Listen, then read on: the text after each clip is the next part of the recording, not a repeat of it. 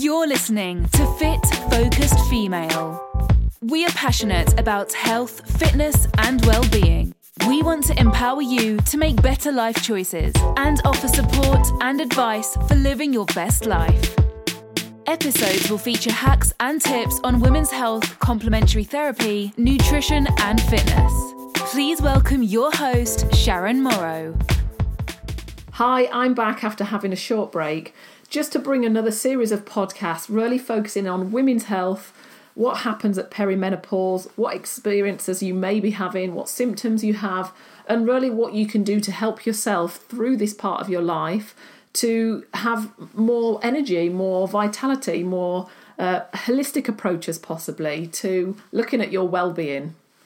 So just to give you a little bit of a background, I've been in the fitness industry for about 25 years. So I was in my early 20s when I joined the fitness industry. And as I have gone through the fitness industry and up to like now in my 40s, perimenopause obviously starting to happen. My client base of females who I train, are experiencing perimenopause to menopause as well. And it was something that I wanted to study a little bit deeper to offer a bit more support for, because let's be honest, there's information out there, but sometimes it's conflicting or it's difficult to try and sift through it to know what is the best for you. So I'm really just going to be answering some questions that I get asked most frequently and to try and direct you and support you with some information and evidence of studies that have occurred to help you make better judgments of where you can make changes possibly to your lifestyle. So at what age does perimenopause begin? Now, officially, we're talking from age 35. You might be starting to experience symptoms, and this could go on for maybe 15 years.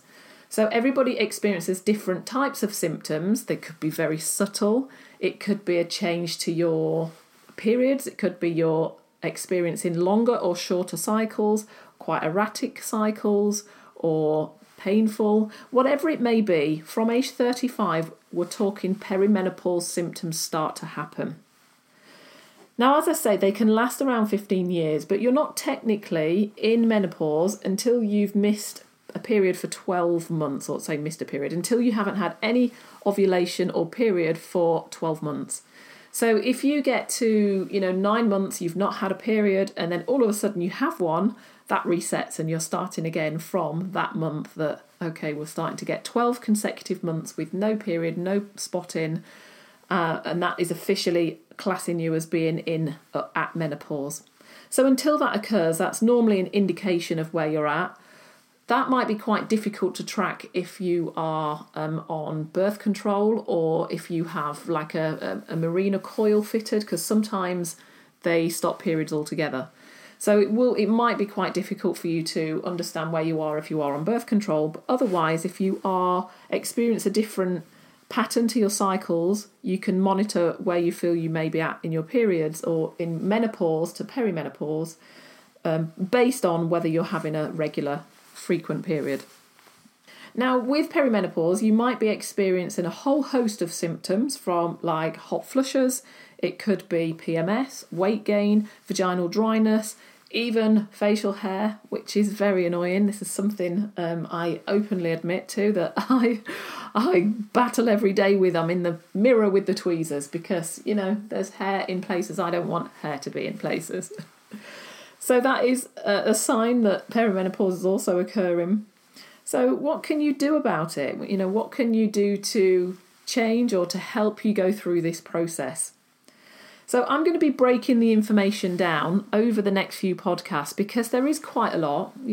Certainly if we're looking at hormones and we're looking at the hormonal landscape that's changing, we've got estrogen, progesterone, testosterone, thyroid.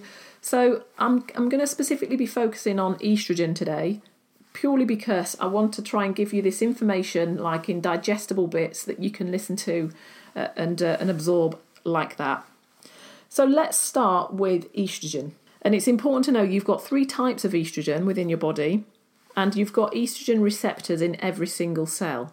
So we're mainly going to be looking at estradiol. This is E2. So this estrogen is the most common type that we are aware of, that we produce, during our childbearing age, produced by the ovaries and it is depleted after menopause, and it's also depleted if you've had a hysterectomy. So if you've had a hysterectomy and you've had your ovaries removed, that's going to push you straight into a surgical menopause.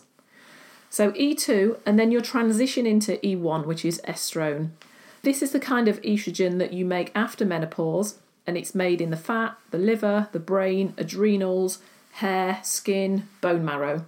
And often those areas that I've just named, you know, like liver, adrenals, in fat of the body, you might start to notice that you're wider, or, you know, that term middle-age spread comes from the fact that we are starting to get wider on the waist purely because of where we're producing estrogen now and that transition from E2 to E1.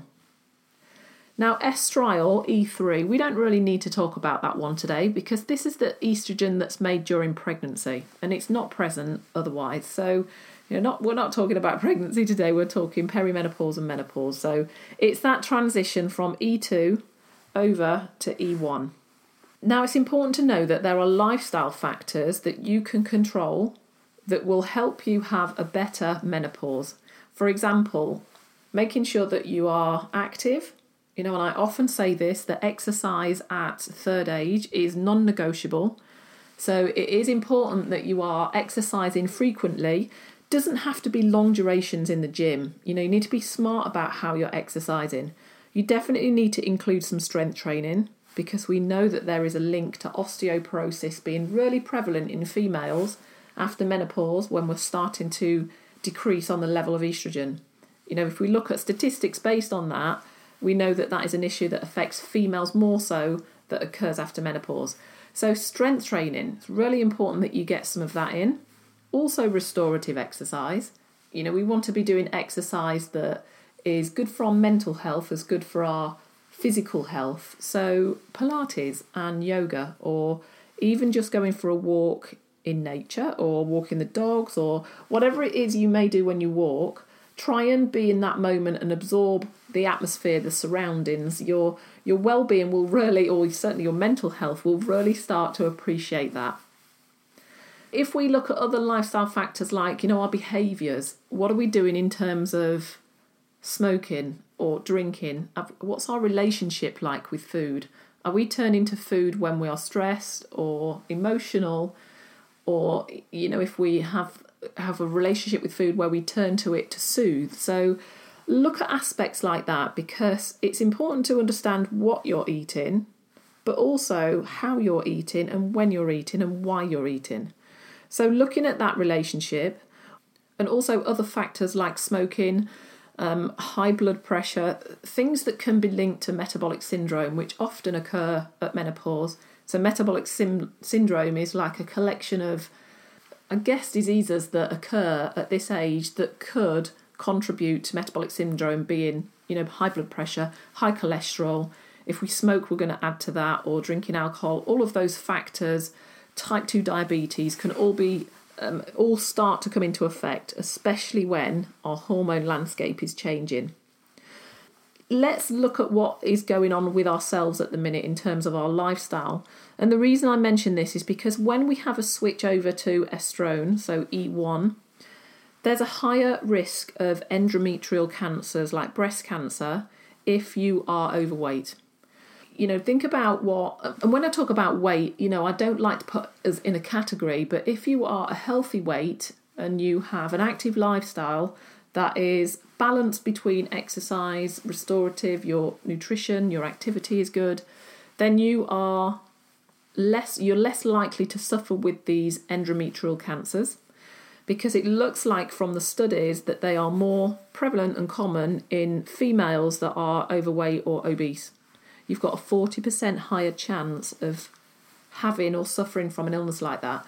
So it's really important that lifestyle factors, or looking at things we can control, you know, controlling the controllables, because there are things that are out of our control, like our genetics, gender. Let's look at the things that we're able to control. So that's the difference between those two estrogens from E2, which is your estradiol.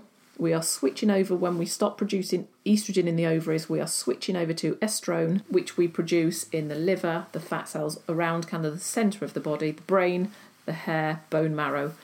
And we're looking at that transition and that switch over to that estrogen. Now, let's also look at different sources of estrogen. For example, xenoestrogens. Now, you may not have heard of these, but these are hormone disruptors. So these are kind of toxic estrogens that we take in daily, probably unaware of. Like, you know, there are lots of estrogens in chemicals that we use on our skin, you know, creams or cleaning fluids, tap water, makeup, shampoos, body lotions, even on like till receipts and plastic, so nail varnish and things. So things that we are, I guess, surrounded by every day that we can maybe start to switch out. So, you know, could you change your toothpaste so it's got no fluoride in it? Or could you swap out your cleaning product so it's a more natural based? You know, so could you change your makeup so there's less toxic load in it? And I was really surprised when I researched this, because I've worn wet makeup since my teens and I love makeup. And I was really surprised how much toxic load is in a lipstick, a certain brand that I have and I used to wear that I loved, and I was putting this on my lips every day. So just being aware of that, because, you know, we're not, you know, they don't advertise that, of course not. So it's important to do some research and know what xenoestrogens are and how they are affecting you. Even synthetic smells, you know, if you've seen or if you've ever used those plugins that you plug into your plug socket and then it releases like a fragrance, or even when you go and get your car washed and they put the little dangly tree and your car smells lovely, but it is a synthetic toxic fragrance that you're inhaling. So situations like that, just being aware of how you can change those by just swapping out. You know, and I'm certainly not saying don't have a lovely, beautiful, smelly home because these things make us feel nice. But if you're switching out a Glade plug-in, for example, and you're changing it to a natural scent, like an essential oil in a diffuser, it's much nicer. You've got much more medicinal benefits from that than taking in a synthetic fragrance. The same with cleaning products. You know, sometimes we will put toxic stuff on our chopping board that we're going to be chopping our vegetables and our fruit and everything on. So just swapping out, you know, can you just put some lemon on there and some salt and use that to clean it? It's much, much nicer, better on your body, particularly for females when you're approaching perimenopause to menopause. So that's the nasties out the way. Let's take a look at phytoestrogens. Now, phytoestrogens are compounds that naturally occur in plants and are also found in a wide range of food. So you can start to add this into your diet every day by just making these little subtle changes. For example, if you're having a salad, to sprinkle some sesame seeds on the salad. They're just little powerhouses of phytoestrogens that you can add into your daily nutrition. Oats as well. Oats is another good one that you could start to consume. Anything that's kind of leafy and green is normally really high in phytoestrogens. Think about how much of your diet is plant-based. So I'm not talking about being vegetarian or vegan, but I'm saying, could you add more plant-based food into your diet? Because that's going to give you more natural sources of estrogens, which is known as phytoestrogens. And talking about food, nutrition, gut health is another subject that I need to cover here, because this is really important, particularly when we're talking about the estrogen that we're producing in our tummy, or the one, the E1. It's important to know that you want to be having a good bowel movement every day, because you don't want that recirculating. You don't want this kind of estrogen recirculating around your body. It's called the estrobilome. This is just what I want to talk about to let you know that actually your gut health is really important. So gut microbiome is basically a collection of bacteria, good and bad, in your digestive system. And you want to try and get the balance of those two right. And often we know that gut health can be affected by things like medications, particularly antibiotics. You know, we know that stress affects the gut, our environment and our exposure to different toxins, like I've just mentioned, will affect the gut. So let's look at how we can start to balance gut health, have plenty of good, healthy bacteria, so that you have a regular bowel movement every day. Or actually, I say every day, if you're the kind of person that's always been every other day, and that's your normal, then you're looking to keep that the same. It's only really if there's a change. You know, if you're not frequent, if you're not every day, you've just changed that you're every other day or every 2 days, then there's a change in your gut bacteria, there's a change in your bowel habit. So I would say there, you can do one of two things. You can definitely look at drinking more water, because often constipation is because of dehydration. So certainly look at how much water you're drinking, or maybe, you know, what's the balance between caffeine that you're drinking? How much tea and coffee are you having a day compared to water? So just look at getting that balance right, because it plays a really crucial role in regulating the estrogen levels in your body. So it's important that you're having this bowel movement so that you're excreting the estrogen, like I've just said. It's called the estroblome.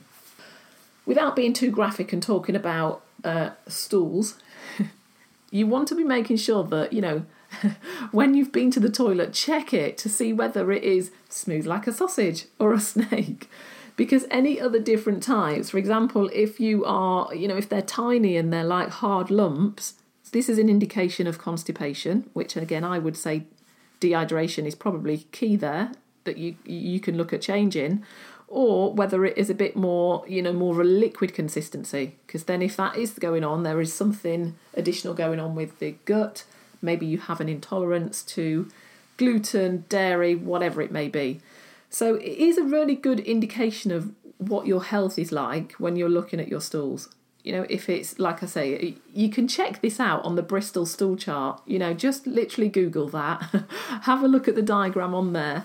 And just check out where you think you are, because it will give you an indication of whether you're lacking fibre, whether it's normal, whether you've got constipation, and it will tell you what direction you really need to go in terms of nutrition. You know, do you need to take something out of your diet if you've got diarrhoea every day? I would probably say yes. That indicates there is an intolerance to something that you're consuming.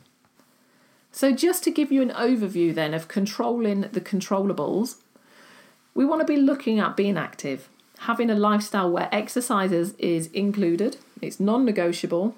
Also looking at our diet, you know, we want a fibrous diet that's plant-based, as well as getting our good proteins from meat that is well-sourced and fish that is well-sourced. Think about like a Mediterranean diet. That is the best kind of diet at third age, at menopause to perimenopause to menopause. And then look at your toxic load, because this is the easiest thing that you can do to switch out and to start making changes so that you're not having too many xenoestrogens and you're not having the hormone disruptors in your diet or in your lifestyle, every day. So, you know, taking away those chemicals, maybe just when you're removing the chemicals, for example, you know, I will use coconut oil on my skin as a moisturiser, and I'll add an essential oil to it. So depending on what mood I'm in, of what kind of smell I want to smell like, of whether I want to be floral or citrusy or maybe even a little bit woody, I can choose that every single day by just using the coconut oil all over my body and putting the essential oil over the top. Then also look at supplementing. You know, it's really important that if you're not getting the correct nutrition from your food, which often look at the quality of our food. I mean, that's a whole new podcast, that is. Looking at the quality of your food, because it has changed over the years. You know, it's not as nutrient dense anymore, which is unfortunate. It's certainly not the same type of nutrition that we were getting when my nan was young, for example, and my nan would grow it in the garden. It's just not the same anymore. So look at supplementing. Certainly a phytoestrogen supplement, a bone nutrient. You know, you want to be looking at making sure you've got the correct levels of vitamin C, vitamin D, magnesium and zinc. They are really important to take every single day, all year round. I've always taken supplements throughout my entire career in fitness because it's necessary. You know, my diet isn't getting the nutrition, all of the nutrition that I'd like it to, so I top it up with supplements. And again, supplements is a different podcast because there are so many on the market that are, again, synthetic. We need to be careful of this. We need to really source products, good meat, good essential oils, so that we are getting the very best, because anything other could be a hormone disruptor. So you don't want to be switching out one thing to give yourself or to solve a problem and then give yourself another problem by switching something else in that's toxic. If you have any questions on this, just let me know. Put some comments in the chat, or you can email me at sharon@newdimensionsfitness.co.uk. You can email me your questions there. So just to give you an overview, you know, what you are exposed to environmentally will affect your hormones, but also what you're doing, your habits, your behaviours, what you're consuming is also going to affect your hormones. So those subtle changes that you can make to your lifestyle, because estrogen is really erratic at this stage. You know, if we look at the cycle when we ovulate, we've got a rise in estrogen as we begin to ovulate in this follicular stage. That does continue to happen during perimenopause to menopause, but also you get spikes as well throughout the luteal phase or throughout the menstruation phase, which is an indication of why your cycle changes. You know, your cycle could be maybe 25 days as opposed to 28. Between 25 and 35 is normal, but you might find that you are getting shorter cycles. Your periods might be lighter, they might be heavier. It's all different. Everybody is different and unique. But it's important that you know what is occurring to help you have a better perimenopause. So thank you for tuning in. Please listen out to the next podcast. That is going to be about progesterone. So any questions you have, let me know, and take care. You've been listening to Fit Focused Female with Sharon Morrow. Please subscribe to our podcast and leave us a review.